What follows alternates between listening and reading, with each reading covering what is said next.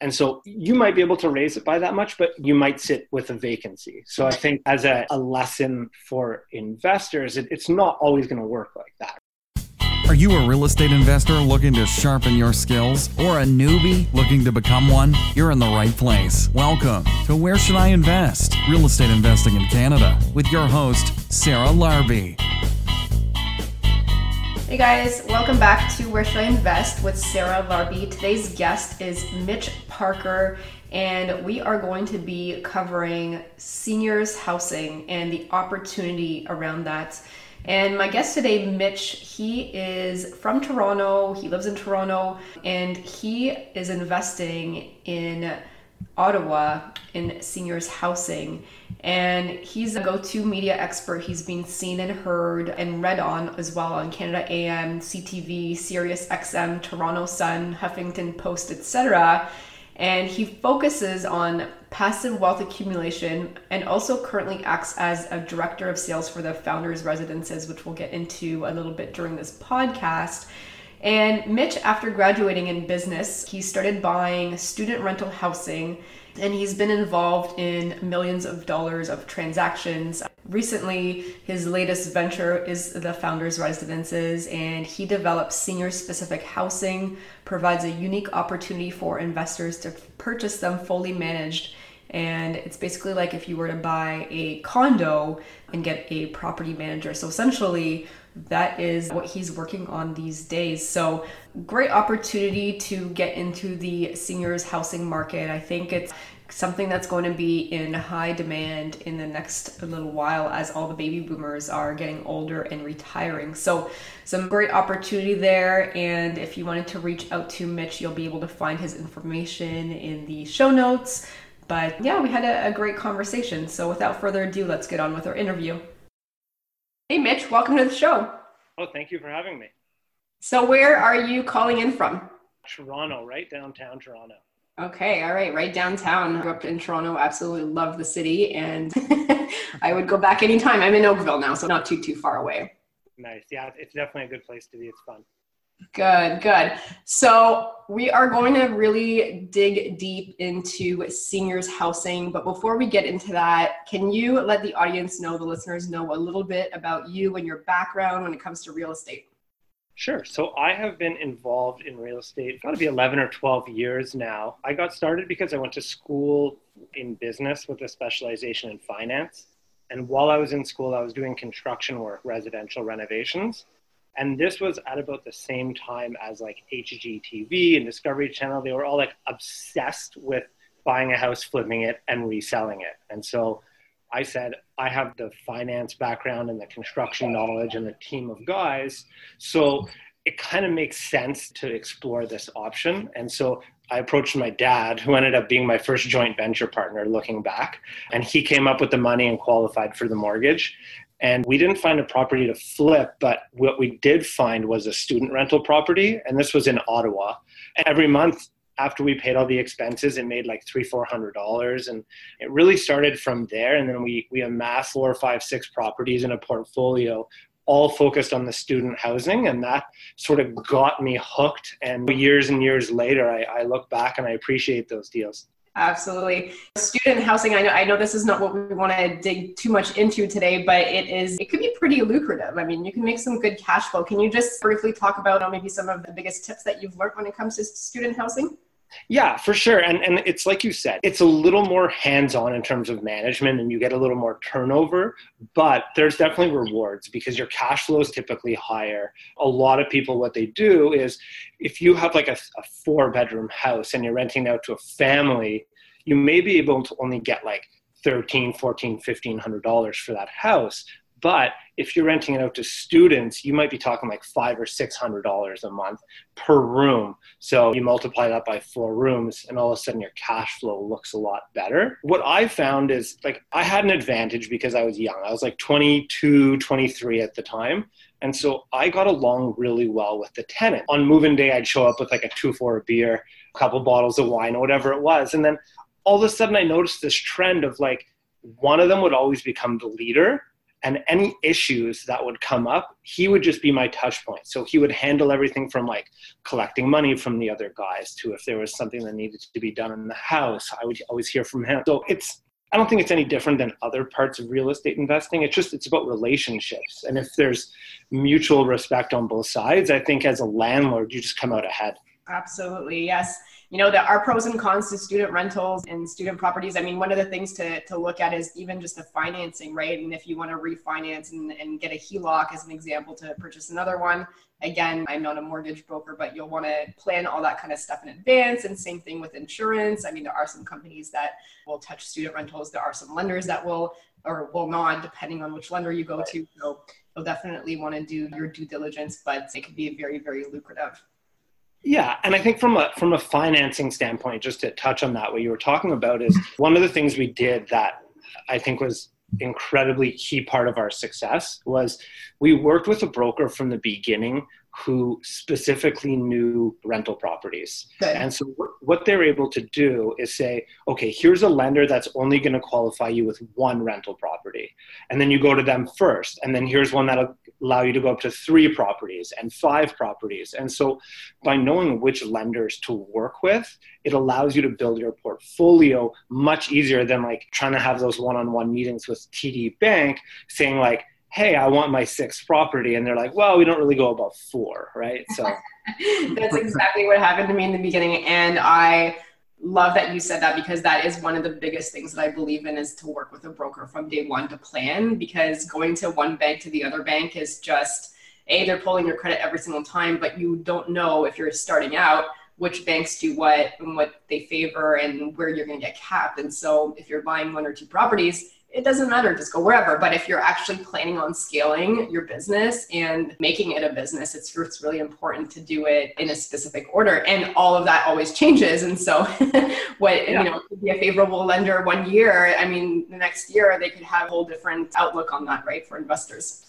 it's also i mean as a real estate investor you're, you're pretty limited with your time. So you want to be able to maximize it. And i think searching for somebody who's going to provide you a mortgage is not the best really use of your time. So if you can leverage that and say here's somebody on my team who's awesome at doing it just frees up your time to look at more deals or more family time. I mean whatever you really want to do that's the whole point of investing yeah, absolutely. And just the fact that you can understand even how to scale up because banks are going to say, yeah, you can refinance it and then you can use that equity to buy another one. Like banks don't really tell you that. you have to know it yourself or work with a broker that's going to help you scale. But okay, cool. So what does your portfolio consist of today? Like what are you working on these days?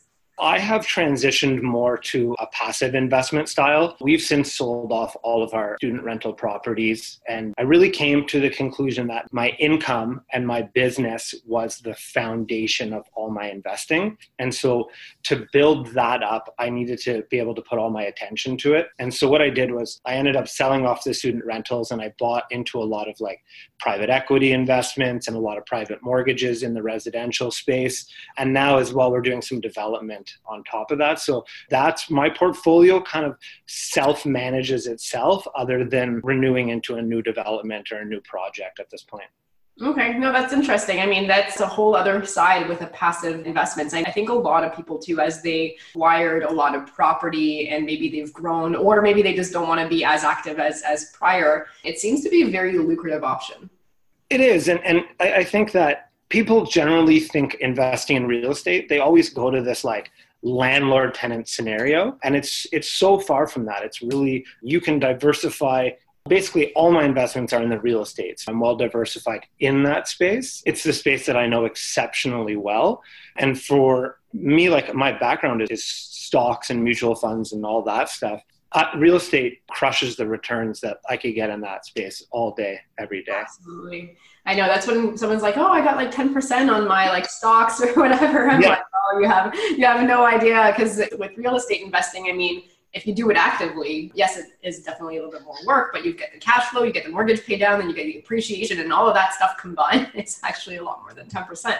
But if you don't want to be active and you want to loan out your money, I mean, that like is an option. And even if somebody's listening out there and they have RSPs and they don't know what to do with it, in my opinion, it's probably safer to, to loan it as an RSP on a mortgage, like a second mortgage, than personally, this is just my opinion. Like I'm not, don't, if you're listening at, at home, don't make decisions on this podcast. Definitely consult with an expert. But personally for me, I don't have control over the stock market. I don't know it enough. And so loaning it for a second mortgage just makes more sense.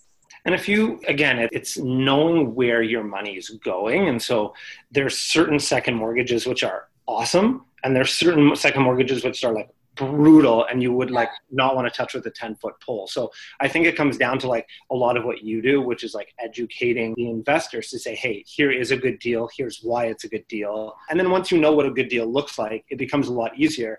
Mm-hmm. And that's, like you said, 10% a year. If you get 10% a year in the stock market this year, nothing's saying that you're going to get it next year or the year after, right? So with real estate, especially on that private mortgage side, you can get 10% to 12% every single year consistently. I've done it for years and years. I've never lost a penny doing it. So, and it's not because I'm a genius. It's just because I know what a good deal looks like. Right. You do your due diligence. Like you're not just going to be giving your money away to the first person that's like, oh, I need a second mortgage. Or I mean, exactly. a process and like work with your mortgage broker and really understand the pros and cons because there are some cons as well to it. So definitely. Oh, for sure. Investing. So I want to talk about seniors housing and what that opportunity looks like because it's not something that we've really talked about, but I've heard a lot of rumblings here and there at different meetups, different meetings where it seems like it was one of those next up and coming opportunities because there's so many baby boomers. I mean, that's they're all retiring, they're all looking for what are they doing next. And so I really wanted to have a conversation around that and see what you, you can provide in terms of education, even just to me, because I still don't fully understand how big this opportunity could be. So I'm really excited to talk about it. So tell us a little bit about student uh, seniors housing. Yeah, so I've been involved in it for a couple years now, and what I actually found was there was a lot of similarities between student housing and seniors housing, except for the great thing is seniors make much better tenants because they're less likely to trash the place and they typically have a lot more money and credit, which is great. Right. uh, to step back for a second, like when we say seniors housing, Mm-hmm. It's typically like anything 65 plus age demographic. And that housing can range from somebody who just downsized from a larger house and wants like an apartment, but can live 100% independently and do everything on their own. And that goes all the way to the other end of the spectrum, which is something like a memory care which is like an onset Alzheimer's that's pretty advanced, whereas you have around the clock care for them. So there's opportunities well within that whole range.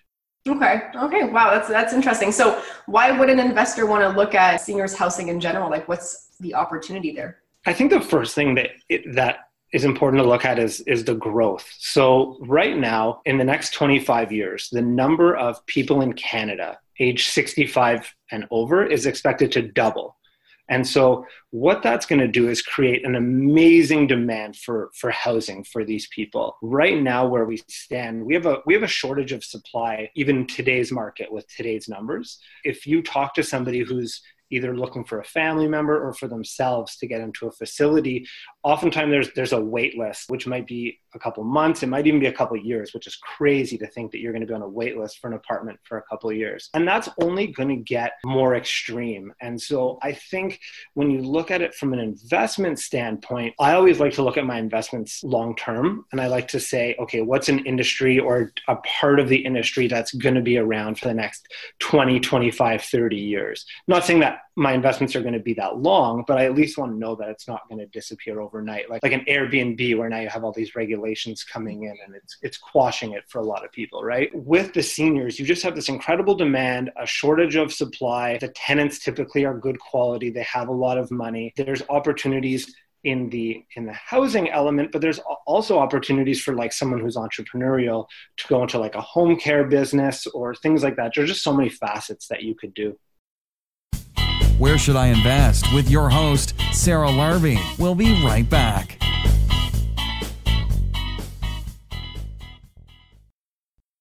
Hey guys, I just wanted to take a quick moment and pause the podcast interview here because I wanted to introduce you to Dalia Barsoum of Streetwise Mortgages. I am a big believer, as you guys probably have heard, work with a mortgage broker. They are going to help you scale.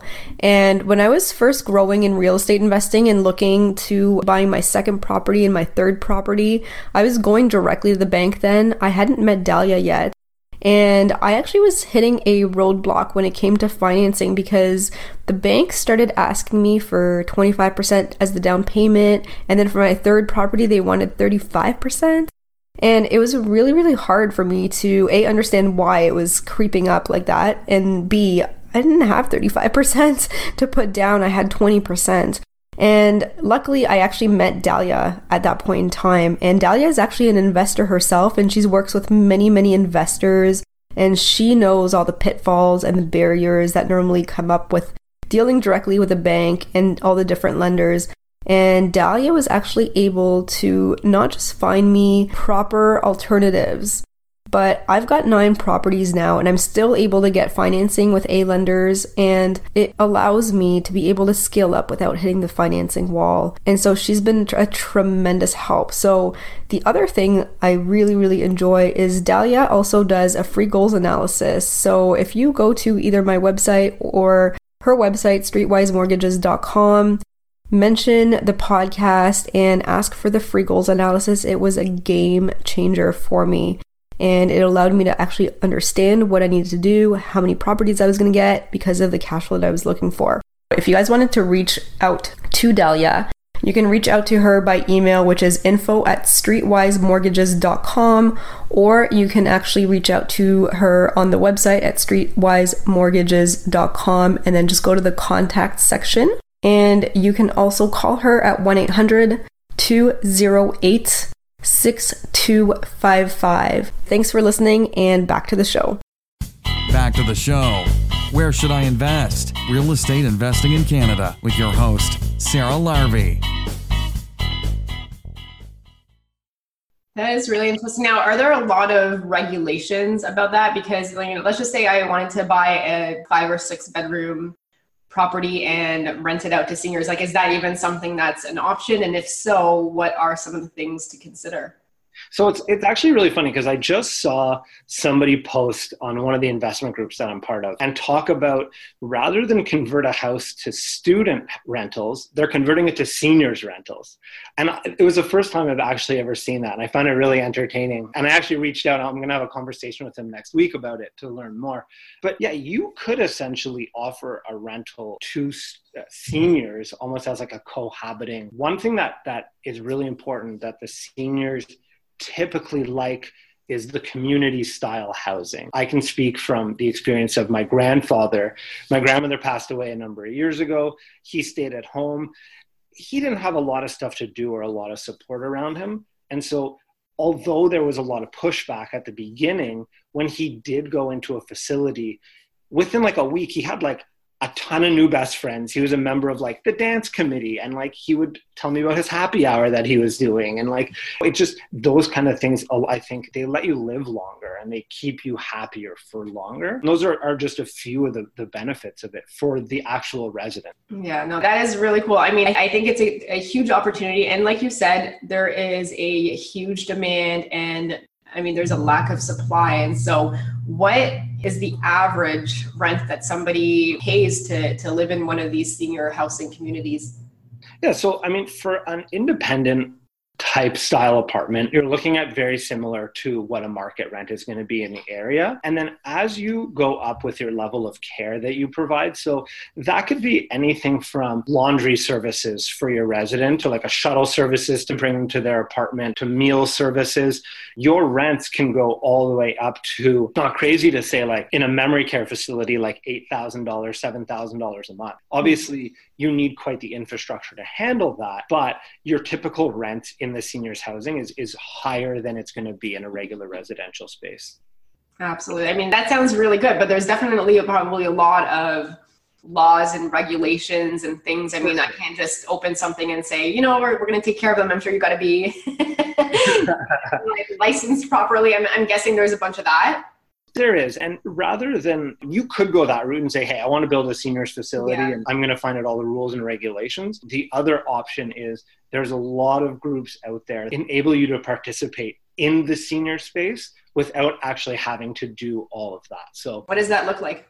So, I mean, that can range anywhere from if you look at some of the main players in the industry, they have like a real estate investment trust that you can invest in, for example. And so you would share in the income that they generate from their properties. The latest development that we're working on now, which is in Ottawa, essentially what it does is it's a seniors facility that we've condominiumized. So we're, we're selling it to investors as residential condominiums.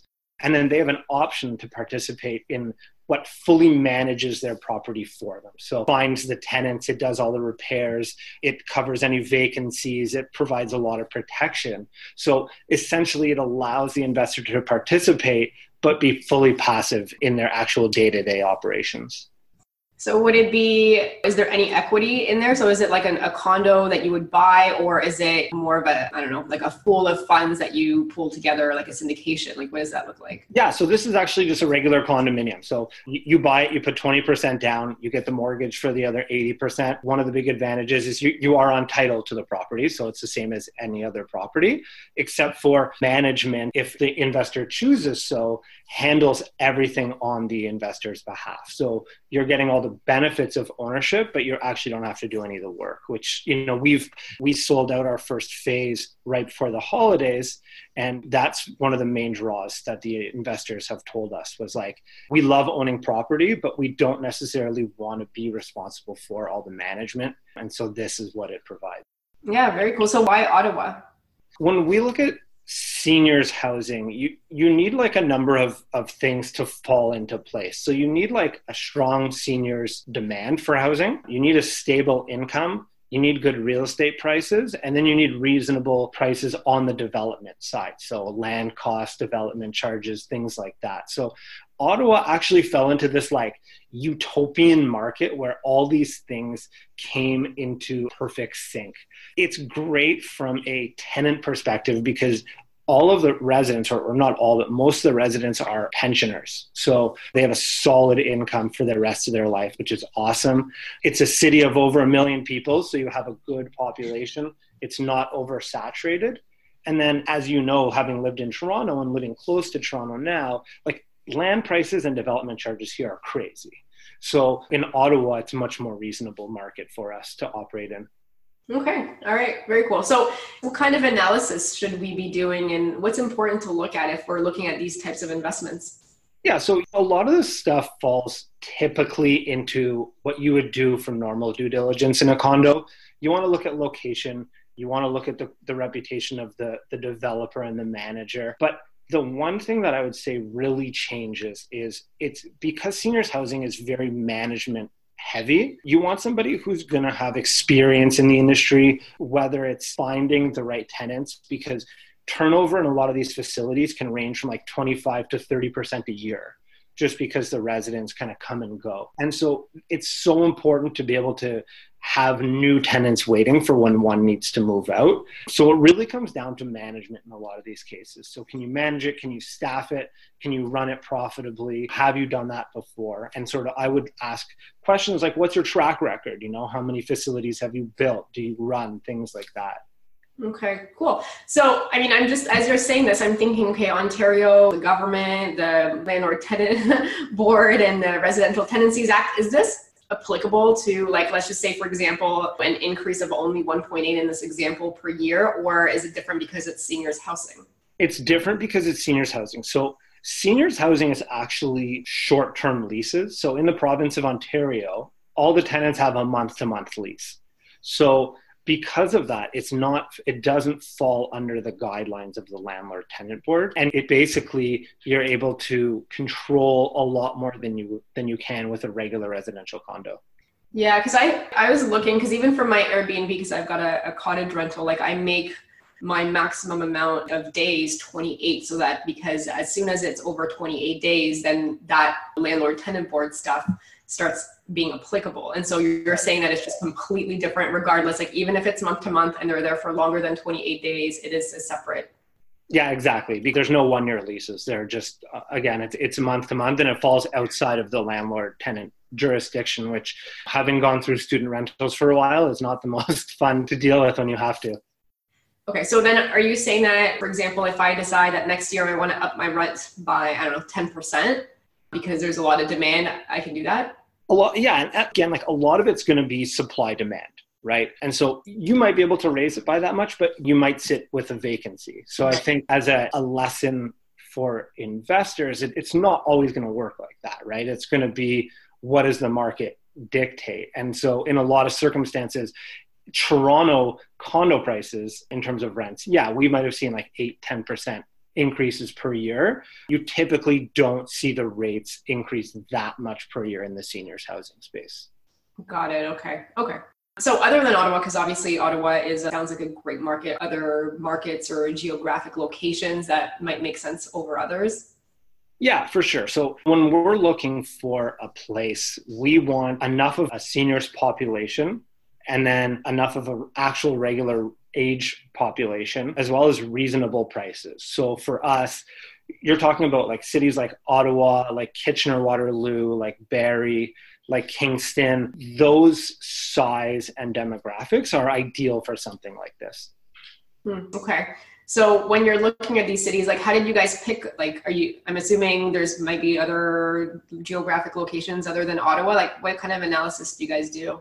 Yeah, so we're looking at what the typical rents are, what the real estate prices are, what the development charges are, what the land costs are, how many seniors are in the area. I've seen there's been a number of, of projects that have come out in these like really small towns, Ontario lately, and the prices look really attractive from an investment standpoint. But my concern is like, how big is the actual seniors population in this area. So if you can't fill the place, I don't care what price you're buying it for, it's not going to end up as a, as a good investment. And on the other end of the spectrum, a place like Toronto, the problem with that is is the land and the development costs are too high. You end up with because in Toronto now you have to build like a 50, 60 story tower for it to make financial sense. Whereas like our buildings, the max that we would go is like nine or 10 floors. And that's because you lose a sense of community after that and it gets much harder to fill when you get to too many suites. So around 200 suites are our sweet spot. Oh, and if anywhere between 150 and 200 we're looking at as ideal. Okay. And now when you say student housing is it 55 plus 65 plus community for sorry for seniors housing? Like what age range is that? So yeah when i say t- seniors housing i typically mean 65 plus in our Ottawa development, for example, there, there's nothing in the condo bylaws that say like, hey, you have to be 65 plus to live in the building. It's just like myself, I'm like mid 30s. I wouldn't exactly want to move into the building and be surrounded by all these people. The amenities are amazing, but it just wouldn't make a ton of sense for me. Yeah, you're, you're but you're typically looking to attract somebody who's 65 plus. Okay. Now, I guess my other question was around like proximity to hospitals or proximity to transportation or what, like you mentioned, Kingston and Ottawa. And do you look for specific submarkets? Totally. And that, that's a great thing that you brought up. Proximity to public transit is important, yes. And it's also important for, for non seniors housing investment as well, right? And then we're looking at, yeah, close proximity to the hospital. And you also want to have amenities in the area. For example, we offer a shuttle service to our residents that will drive them within the neighborhood. And within the neighborhood, you have like tons of restaurants, pharmacies, there's a shopping center, there's the doctor's offices. You essentially, you're trying to create a lifestyle where they don't have to go that far to achieve it. Almost like I live downtown Toronto, that everything that I do is really close. It's almost similar to that. Okay. All right. That's interesting. Got it. And what are some cons and drawbacks? I mean, this all sounds really, really good. Seniors housing, more money, more cash flow, etc. But I'm assuming there are going to be some cons. What are they? I would say one is if you want to be active in the management of the space, the skills that you're going to need are very, very specialized. It's not like you call your realtor up and say, Hey, I have a vacancy. I need to fill it. Find me a tenant. It's a little more complicated than that. And then that flows into most of the investments in this space are more passive in nature. I think one of the drawbacks is if you want to do the active side of it, it may not make the most sense for you only because like if you want to be an active landlord like I'd probably rather go out and buy a student property or a place downtown Toronto versus if I'm looking to be passive, then it makes a little more sense. Hmm. Okay, got it. Any other drawbacks? I mean, I, I, personally love the space. I mean, I think that done right, there's very few drawbacks to it personally. So, what do you think for like resale trends, right? I mean, somebody decides that, like, I don't know, let's just say, for example, I decide I want one of these, but five years later, it doesn't fit my portfolio. Does it appreciate the same way? Yeah, there's a few, two different ways. One is if you know you're going to go and do this yourself, and you're going to say, "Hey, I'm going to buy a place. I'm going to cater it more to a senior's lifestyle." Then I think, like any other investment, and similar to a student house, your value is probably going to be based on the income that it generates, not necessarily what that neighborhood is worth. And then with our condos that we're selling, if the investor picks like the management option, there's actually the option for them to get bought out after five year period, a few different price options. You can plan your exit strategy actually ahead of time and know exactly what your returns are going to be before you even sign the dotted line. Okay. All right. That's good to know. Anything else that we should know about seniors housing that I haven't asked you? No, I would say for, for any investors who, who are looking into it, definitely do your due diligence. It's an industry that's going to be very lucrative for the next 25, 30 years. And there's a lot of great opportunities in it. And I think there's a lot of like not so good opportunities in it, just like with anything else. So really doing your due diligence, making sure that you're working with people who are reputable, having a good team in place, what's realtor, your broker, whoever else you need on your team, a contractor. And, and all that will typically keep you out of out of trouble. And then I'm a big I'm a big fan of trusting your gut. If something doesn't feel right, like walk away. There's going to be other opportunities that come up and there's a reason why you're feeling like that probably. Yeah, absolutely. I mean, I think it's a great opportunity. I personally be very hands on, but this could be a different part of my portfolio as well to be able to have more than just one type of investing strategy yeah, it's an, it's a nice way to, to diversify rather than being active to say, hey, here's a, I get to purchase something and then I don't have to worry about it for the next five years. Yeah, absolutely. Okay, cool. So the next part of this podcast is the lightning round. And I don't know if you've listened to previous podcasts before, but every single question is going to be the same for every guest. And so there's five questions. Answer them. Uh, I guess the first uh, the first answer that comes to mind. You ready? Awesome. Let's go. All right, question number one of the lightning round. What is your favorite real estate investing book ever? Ooh, favorite real estate investing book ever. And it has to be about real estate investing? I mean, you could switch it up if you've got an amazing book that's not real estate specific. Okay, so I recently finished this book called Driving Miss Norma. And it's actually not real estate related whatsoever. It's more a book about life. And I'm a, a big fan of, of having sort of success in all areas, I think flows into other areas as well. Gratitude and appreciating everything only makes you a better real estate investor. I'll go like a total opposite way of what most of uh, your other guests say and recommend that book to somebody and say that that will guarantee to make you a better investor and person as well. That's good. That is the first time that we've got this book recommended. Do you know who the author is? Not offhand, but I can get that to you so we can include it in the show notes. Perfect. Okay, good. Question number two your favorite podcast? Favorite podcast. I have been listening to a lot of TEDx lately. I have been really about expanding my views outside of real estate and using that experience to better myself as a real estate investor. So I find there there's some great information on there which is like related to real estate at all but somehow always comes back to making sense in this business. Okay, awesome. Number 3, what do you do for fun aside from real estate and the business? I, I'm big into the gym. I'm big into cars. I love traveling. I was just in Asia for the last three weeks, enjoying some nice warm weather, and I've never seen Asia before, so that was fun. Yeah, and then at the same time, I actually I love working. so whether it's not directly on my real estate investing business, if it's if it's reading, if it's helping other entrepreneurs, I just love this industry. A lot of people tell me I need hobbies, but like this is my hobby. Yeah, no, that's nothing wrong with that. As long as I mean, traveling sounds great as well. yeah. Uh, number four, if you lost all your money and all of your assets tomorrow, how would you start again? I think I would look and I would say, what is a problem that people in the real estate investing space have right now?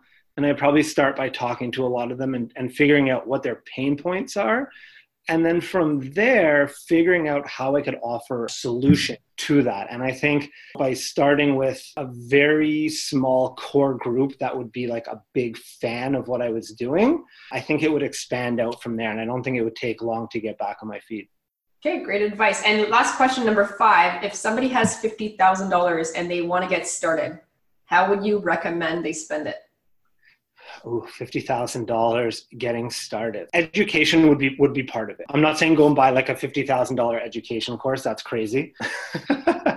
but what I would say is is spend some time, buy some books, do some research, and figure out an element of real estate that vibes with what you want to do. And then the second part of that would be to figure out why you're investing a lot of people say I want to make a million dollars, but in fact, they don't want to make a million dollars. They want like freedom or they want their time back or whatever. Exactly. So I think coming up with the reason why you invest as your core, that's a great place to start. I'd start with some money there. Then I'd probably figure out a way to actually achieve that and then I would take the rest of my money and I would try whatever that investment was. So if it was like, hey, I, I have a great nine to five, I want this to be more my retirement, let's try a passive investment, so like a private mortgage. Let's put it into there, try it and see what happens. And then again, go on the safer side of the industry so you don't lose all your money but just you you got to jump in at some point that's how i would start but i'd really start with the foundation of the why first figure out how to do it and then do it on a conservative level okay all right great advice so mitch where can listeners find you if they wanted to reach out I can be found either at my website, which is mitchparkergroup.com. I'm also on social media at mitchparkerre, so for real estate.